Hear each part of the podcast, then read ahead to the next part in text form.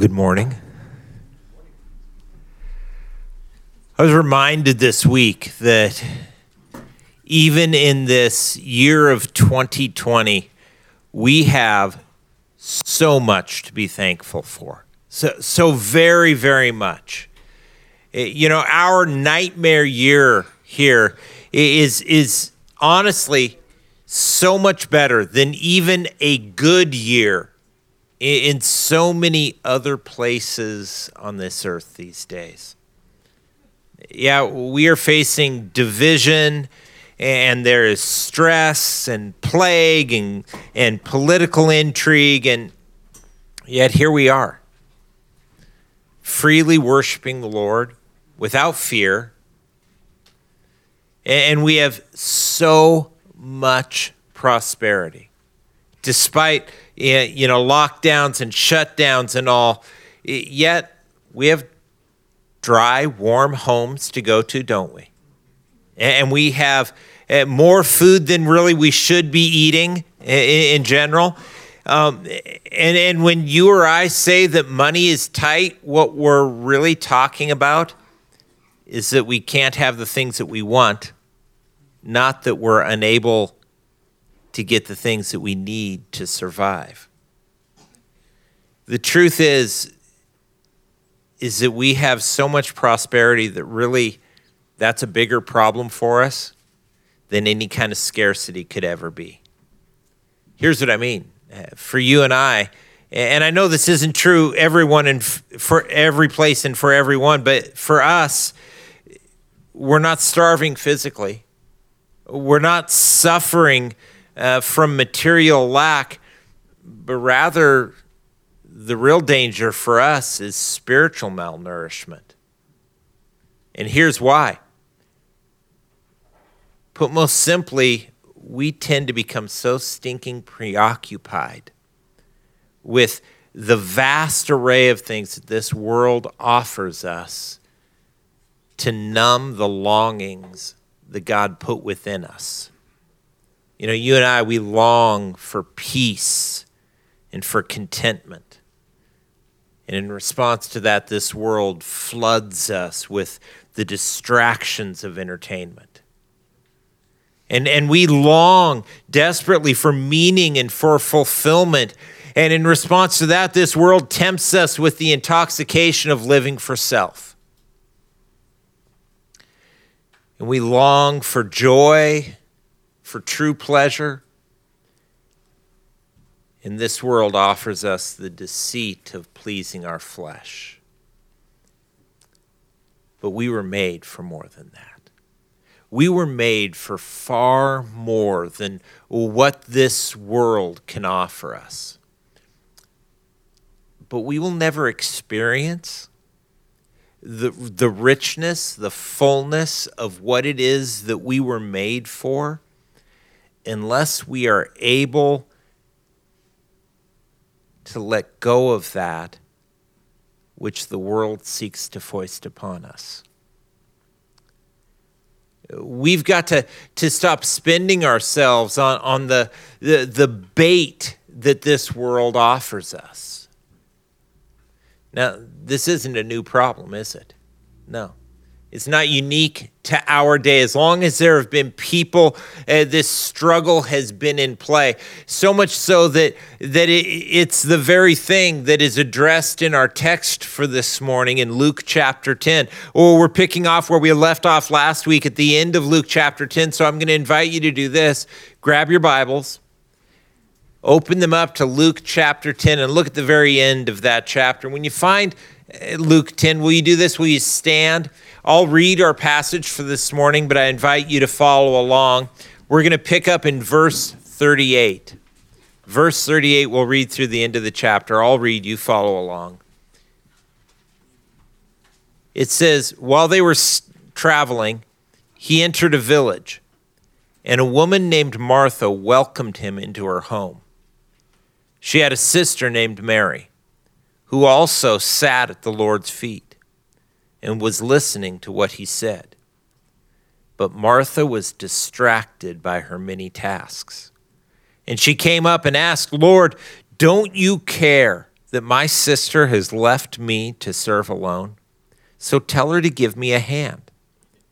The Lord answered her, Martha, Martha, you are worried and upset about many things, but one thing is necessary. Mary has made the right choice, and it will not be taken away from her. Let's pray. Father, thank you for your word and for this time that you've given us.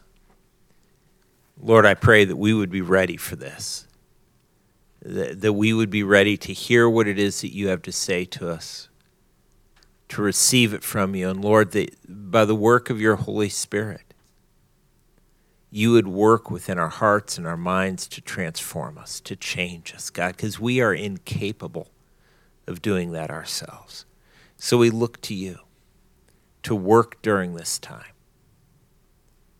Lord, I pray that each and every one of us would hear you speaking to us clearly, individually, specifically, in what you tell us in your word. We give you this time, Lord. We pray it all in Jesus' precious name. Amen. You can be seated.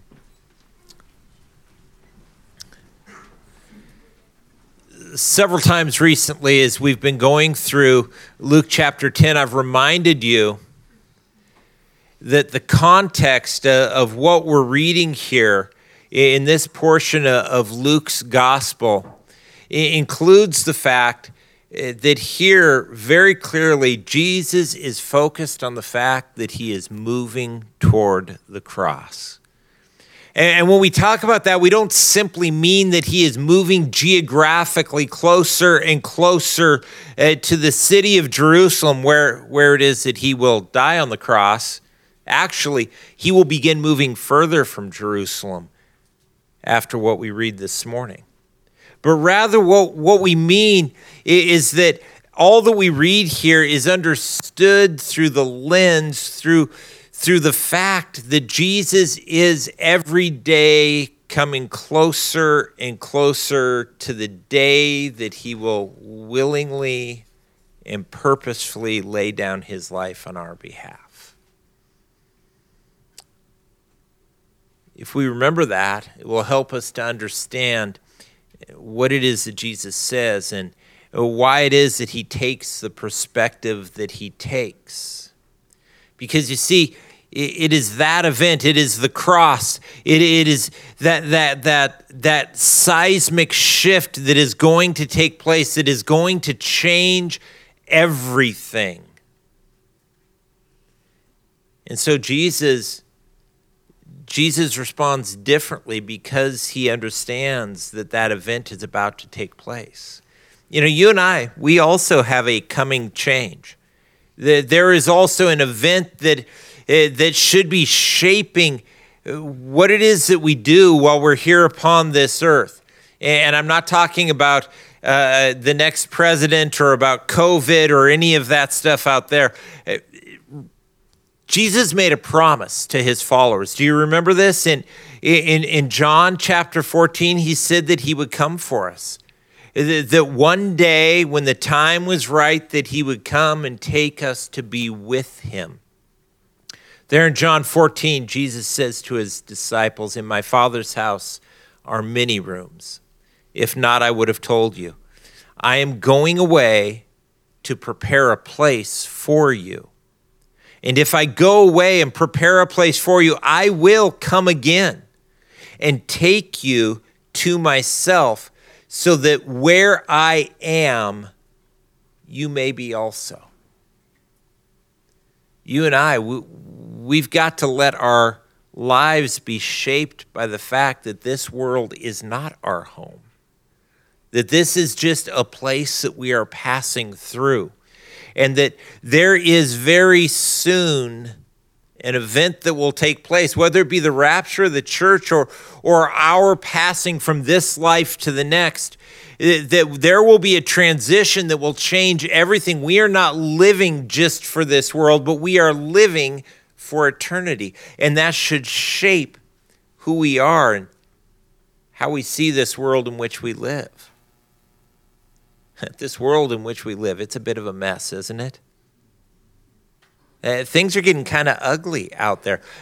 But you know what? Things have been ugly out there. They've been ugly for a long time. In fact, 2,000 years ago, Paul wrote to his disciple Timothy, and there in 2 Timothy chapter 3, listen to what Paul says about the world in which we live, because it describes our day perfectly. Paul tells Timothy, know this, hard times will come in the last days. For people will be lovers of self, lovers of money, boastful, proud, demeaning. This isn't just politicians, by the way. This is the whole world. Disobedient to parents, ungrateful, unholy, unloving, irreconcilable, slanderers, without self-control, brutal, without love for what is good, traitors, reckless, conceited, lovers of pleasure rather than lovers of God, holding to the form of godliness, but denying its power. And so Paul tells Timothy, avoid such people. You know, it's as long as there has been people living in rebellion from God, that has been what this world has looked like. Paul said it clearly about the day in which he lived, but I would venture to say that it's even more true about the day in which we live, isn't it? This world has progressed and will continue to progress from bad to worse. You know, we don't know when it is that Jesus will come back, but like no other time in history, the stage is set for that to happen. You know, Israel is back in the land. We've only been able to say that since 1948, and though that's before our day, that may seem like a long time ago.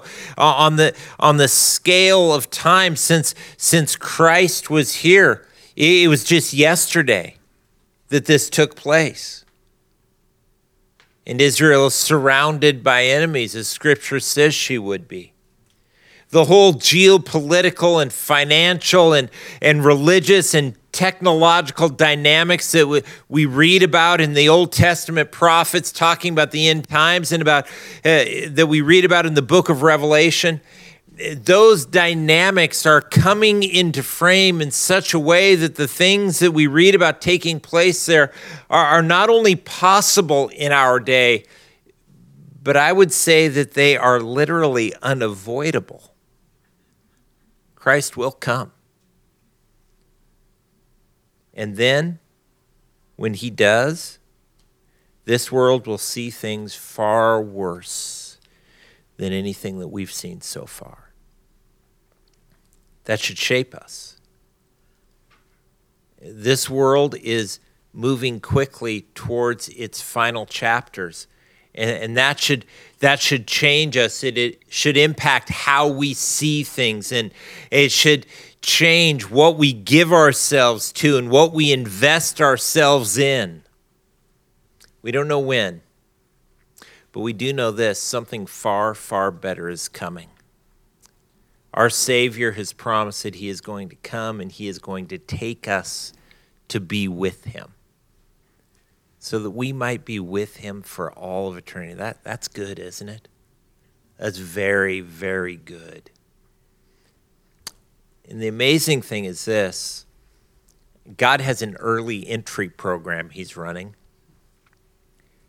You see, he is inviting us, even here and now, even today, in the midst of this very messed up world, he is inviting us to enter into his presence, to draw close to him, to know him.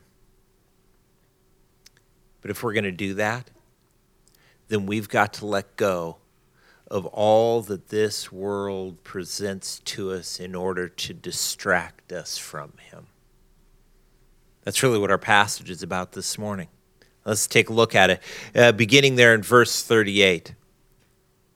Luke writes that while they, that is Jesus and his his group of followers, both the disciples and the larger group, as they were traveling, he entered a village, and a woman named Martha welcomed him into her home. And so as Jesus and his followers are traveling from place to place, they make their way, though not directly, they're moving towards Jerusalem. It seems that they come to the village of Bethany now, just a few miles from Jerusalem. It's there that they are guests of Martha and of her sister Mary. And if this is, as is universally assumed, to be that same Martha and Mary, it is also the home of Lazarus, that one who Jesus raised back to life after spending 3 days in the grave. And so in verse 39, we read that Martha had a sister named Mary who also sat at the Lord's feet and was listening to what he said. So it seems that there at that day, as they gathered at Martha and Mary and Lazarus's house, the event of the day, the thing that they were doing was gathering close to Jesus, just listening to him teach, hearing what it is that he had to share with them. So his followers had gathered close around, Martha and Mary included in with them.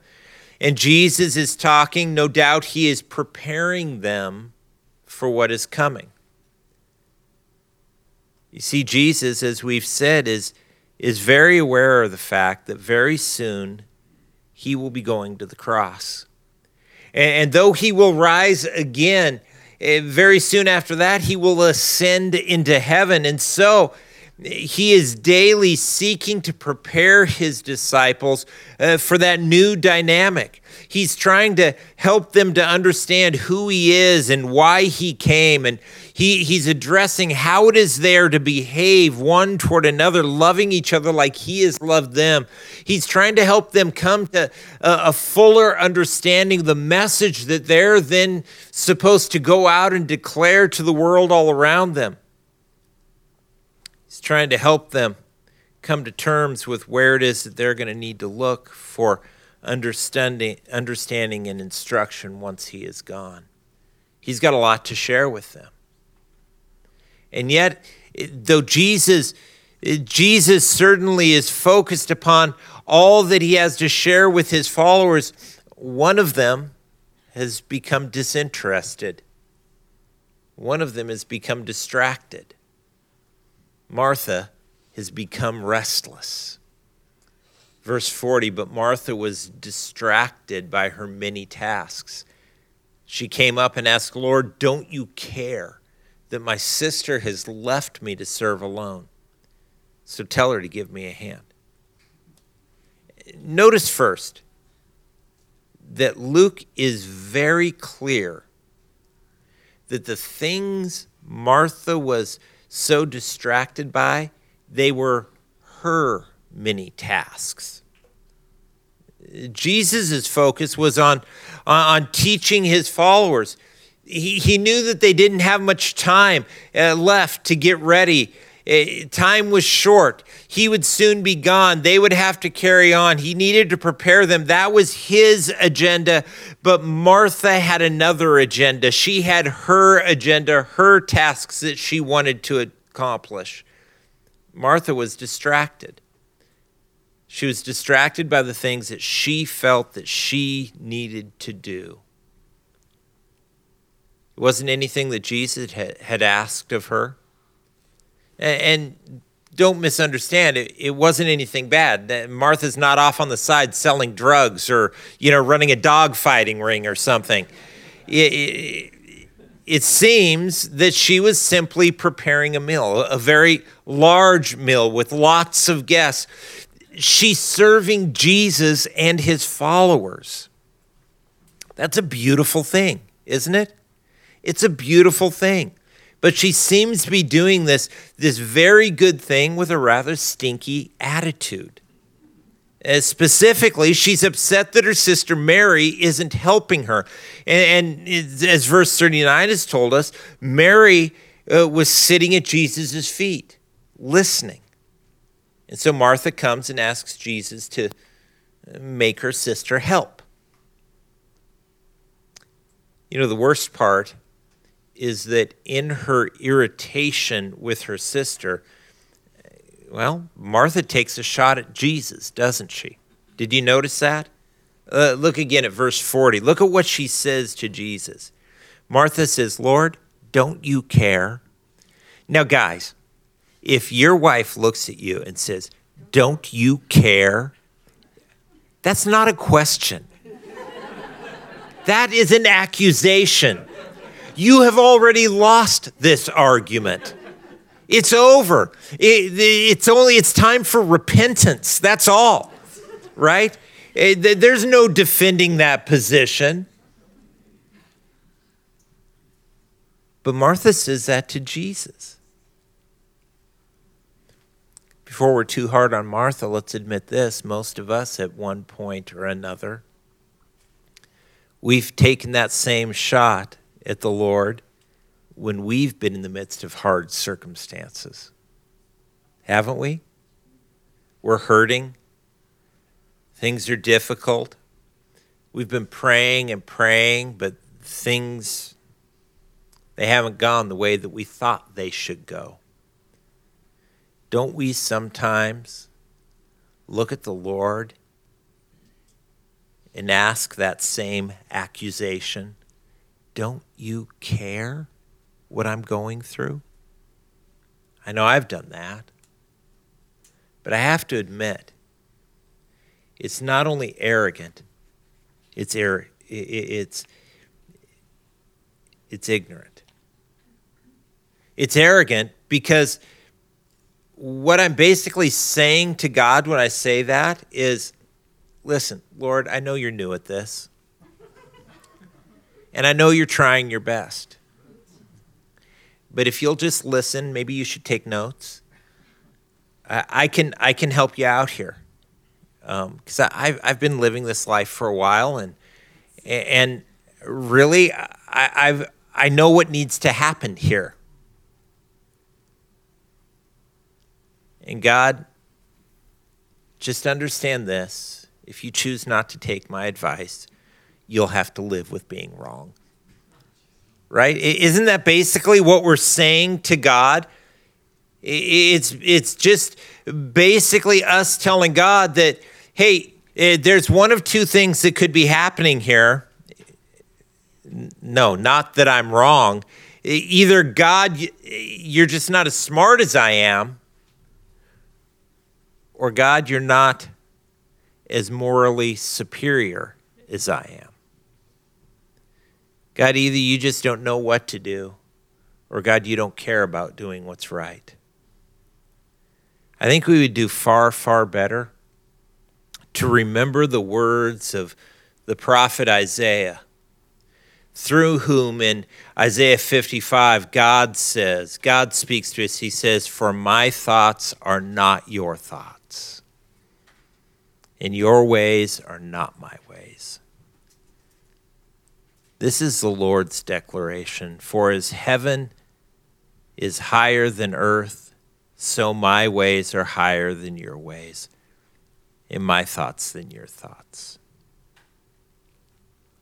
In other words, what God is saying is, listen, I know everything, and let's just be frank, you don't.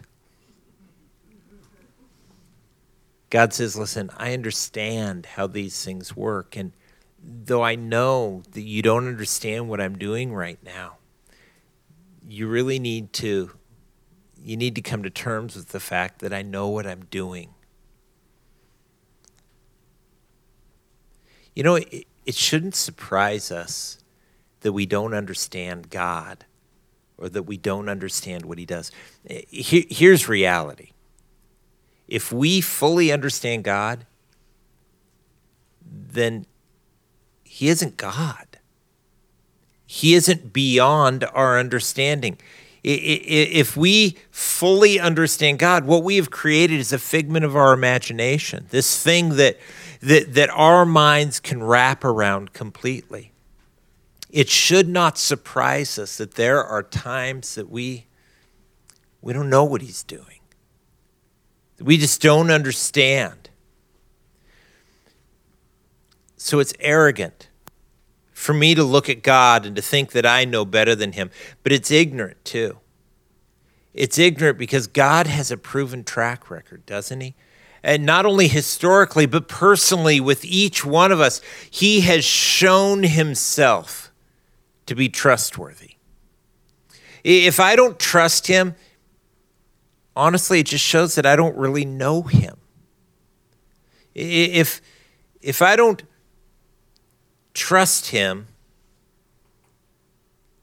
then it means that I haven't been exposed to his faithfulness. Remember where it is that Jesus is going. Remember what the end point of this journey is. He's moving towards the cross. He's moving towards that point in time when he will not just declare his love for us, but he will demonstrate it. It's easy to say, I love you, isn't it? It's much harder to live it. And here the Lord not only declares, but he demonstrates his love for us. As Paul puts it in Romans 5, God proves his own love for us in that while we were still sinners, Christ died for us.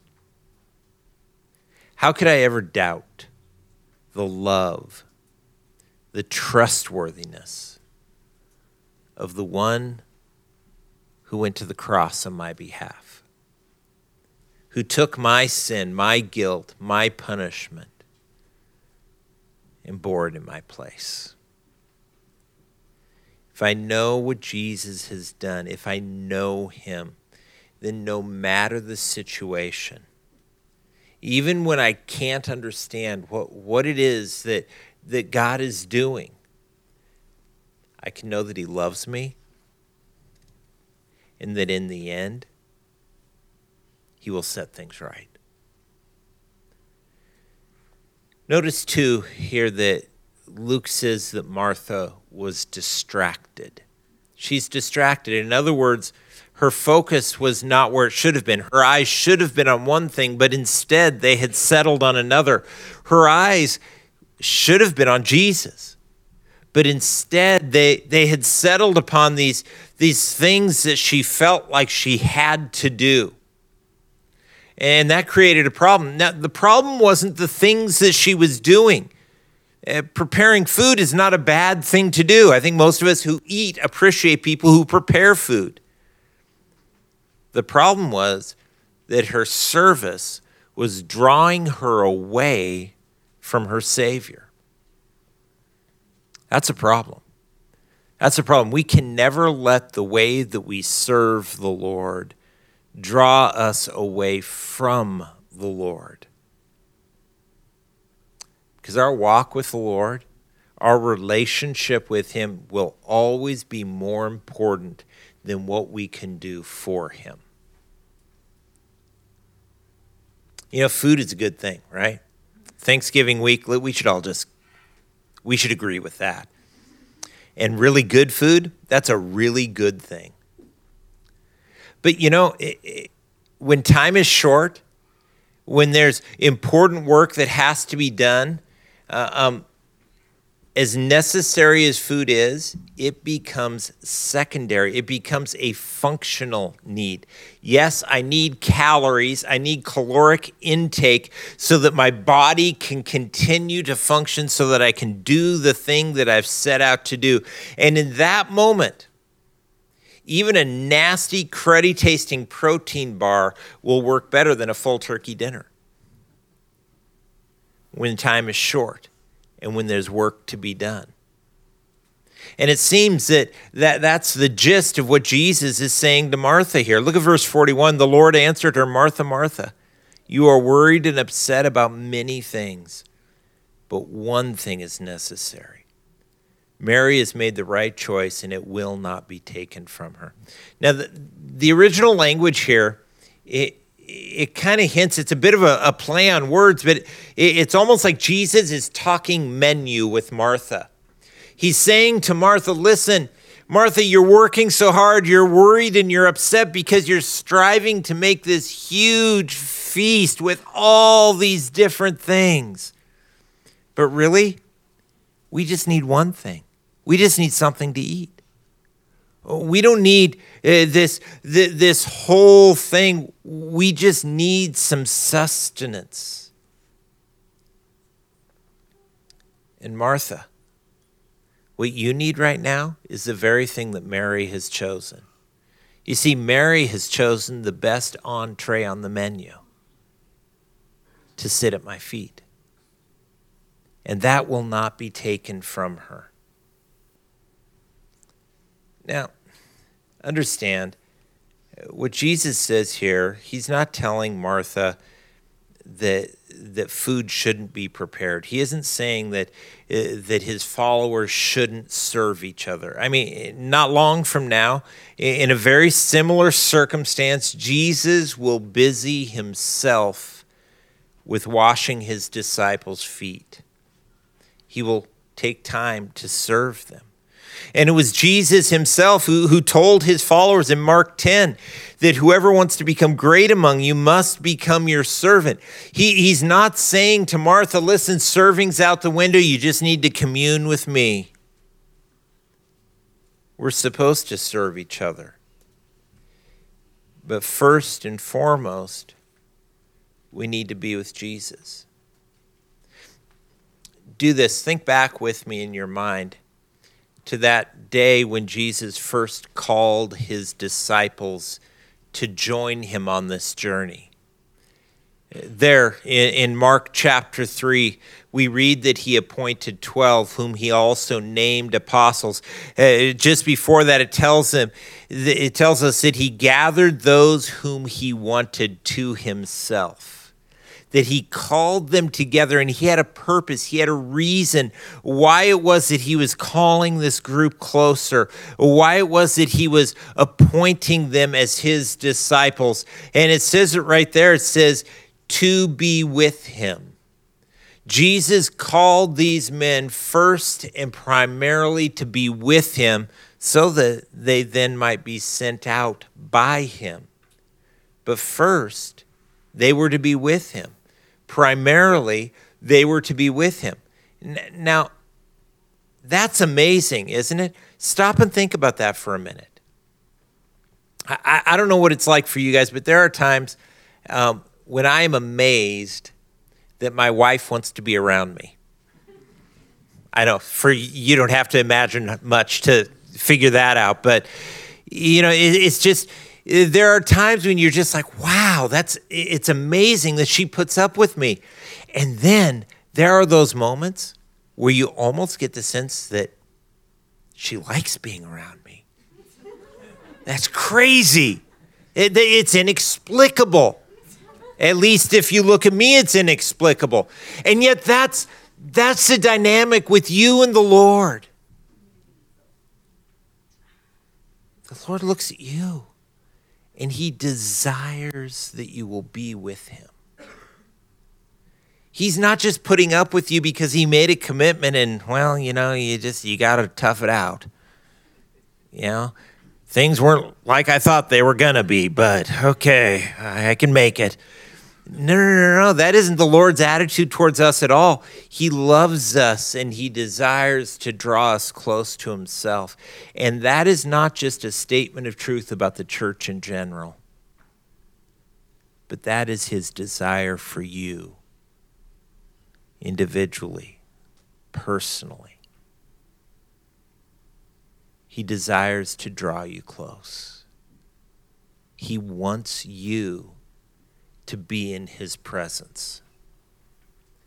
You know, drawing near to God, it's what we were made for. It's what he created us for. Jesus, in John chapter 7, Jesus stands up in the middle of this ceremony that's going on there in the square of the temple as the priests are pouring out water onto the pavement as a symbol of the fact that there was a promise that God had not yet kept, and that was the pouring out of his Spirit. And Jesus cries out, he says, if anyone thirsts, let him come to me and drink. If anyone thirsts, let him come to me and drink. Whoever believes in me, as the scripture has said, out of his heart will flow rivers of living water. Everything that we long for can be met in Christ. We long for peace and contentment, don't we? We can find it in Christ. We long for meaning and for fulfillment. We find that too as we draw near to the Savior. We long for joy, for true pleasure, and that as well is found in the Savior. He longs for us to draw close to him. In fact, he is working to draw us close to him. That's why God's word says in James 4:8, draw near to God and he will draw near to you. God will never get a restraining order against you. God will never try to lose you, to ditch you. But rather, as you draw near to him, his word promises that he will draw near to you. So how do we do that? How do we do like Mary did and sit at his feet and listen? How do we gain that intimacy with the Lord? He's given us several tools that we can use to draw close to him. One of them is his word. We can grab hold of his word and we can read it, not like a spell book or something like that, but we'll really read it to understand, to read it like a love letter that is written so that you can understand the person who is expressing their love for you.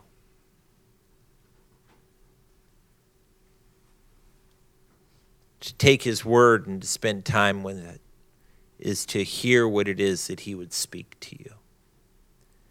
And we can take time in prayer.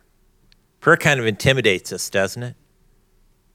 Oh man, I asked someone to pray in church and half of you would throttle me if I did that to you, wouldn't you? You'd be like, oh, I couldn't do that. I'd choke on every word. Oh, but prayer is this time where we have the privilege of opening our hearts to the Lord and expressing our cares and our concerns and our burdens and our joys, our hopes, our fears. Not only opening our hearts, but opening our ears to him as well, and allowing him to speak to us, to calm, to comfort, to answer. Maybe prayer's hard for you. You have a hard time finding the words to express your heart. Maybe you could open up the Psalms. Really, it's prayers. Allow God's word to give words to your heart. We can also draw near to the Lord in worship.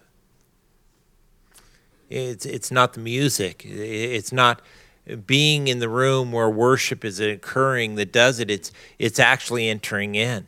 See, there's a real difference between listening to worship or being present when worship takes place.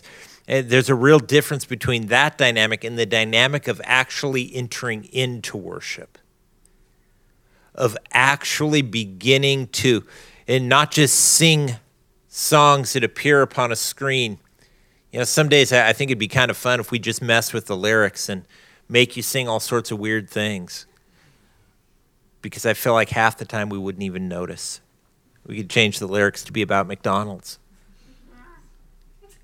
And people would just rah, rah, rah, rah, rah.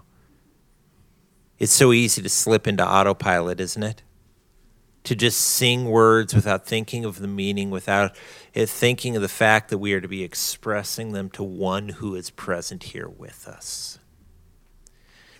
It seems like the church is divided between those who engage their hearts but not their brains, and those who engage their brains but not their hearts when it comes to worship.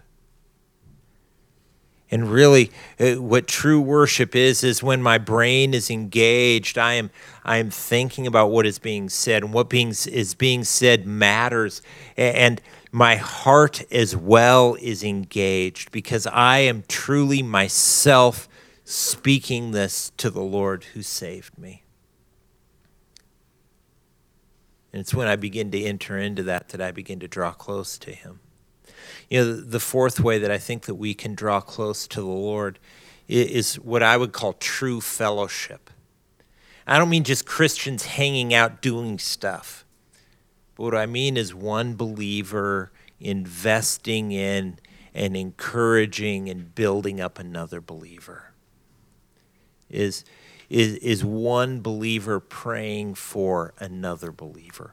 One believer sharing the word with another believer. Just encouraging and challenging and walking alongside each other. Investing in the spiritual life of the other. I think the reason that doesn't happen very much is it requires us to drop the facade. It requires us to begin to be real, to be open. As Scripture says, to confess our sin to each other and to allow others to walk with us. There's a vulnerability that has to be there in order for that fellowship to begin to be true and to begin to actually have an impact and to change us.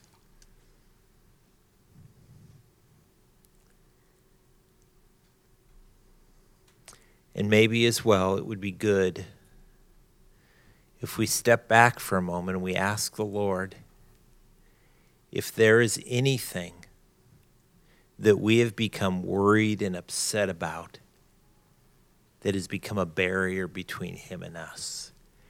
If there is anything like Martha, whether it be an area of service or maybe it's for us, it's the concern of all that's going on out there that's got us so wound up, is so spun up that we don't think of anything else. We can't let go of it long enough to draw close. Maybe there's some task, something that in your eyes, you see it as something that you're doing for the Lord, and yet it has become a burdensome thing and something that is dividing you from his presence.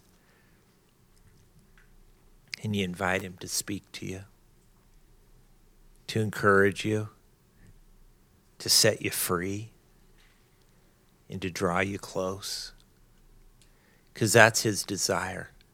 That's his desire in all of this, is to draw us to himself. That is his desire in history. That is what he is moving toward in the big picture. He is moving all things to that place where one day he will return to draw us to himself. But his desire is that we wouldn't wait till then, but that we would allow him to draw us close to himself each day, even in the midst of this crazy world. Let's pray. Father, we thank you. We don't understand your love for us. God, I pray that we could accept it as fact, as reality. But Lord, we don't understand it. You are so good, so gracious. Father, I pray that based upon the fact of your love for us, your desire to draw us close, that we would draw close to you. Lord, that we would be changed by that. That you would shape us, form us, that you would fill us with your Holy Spirit and empower us.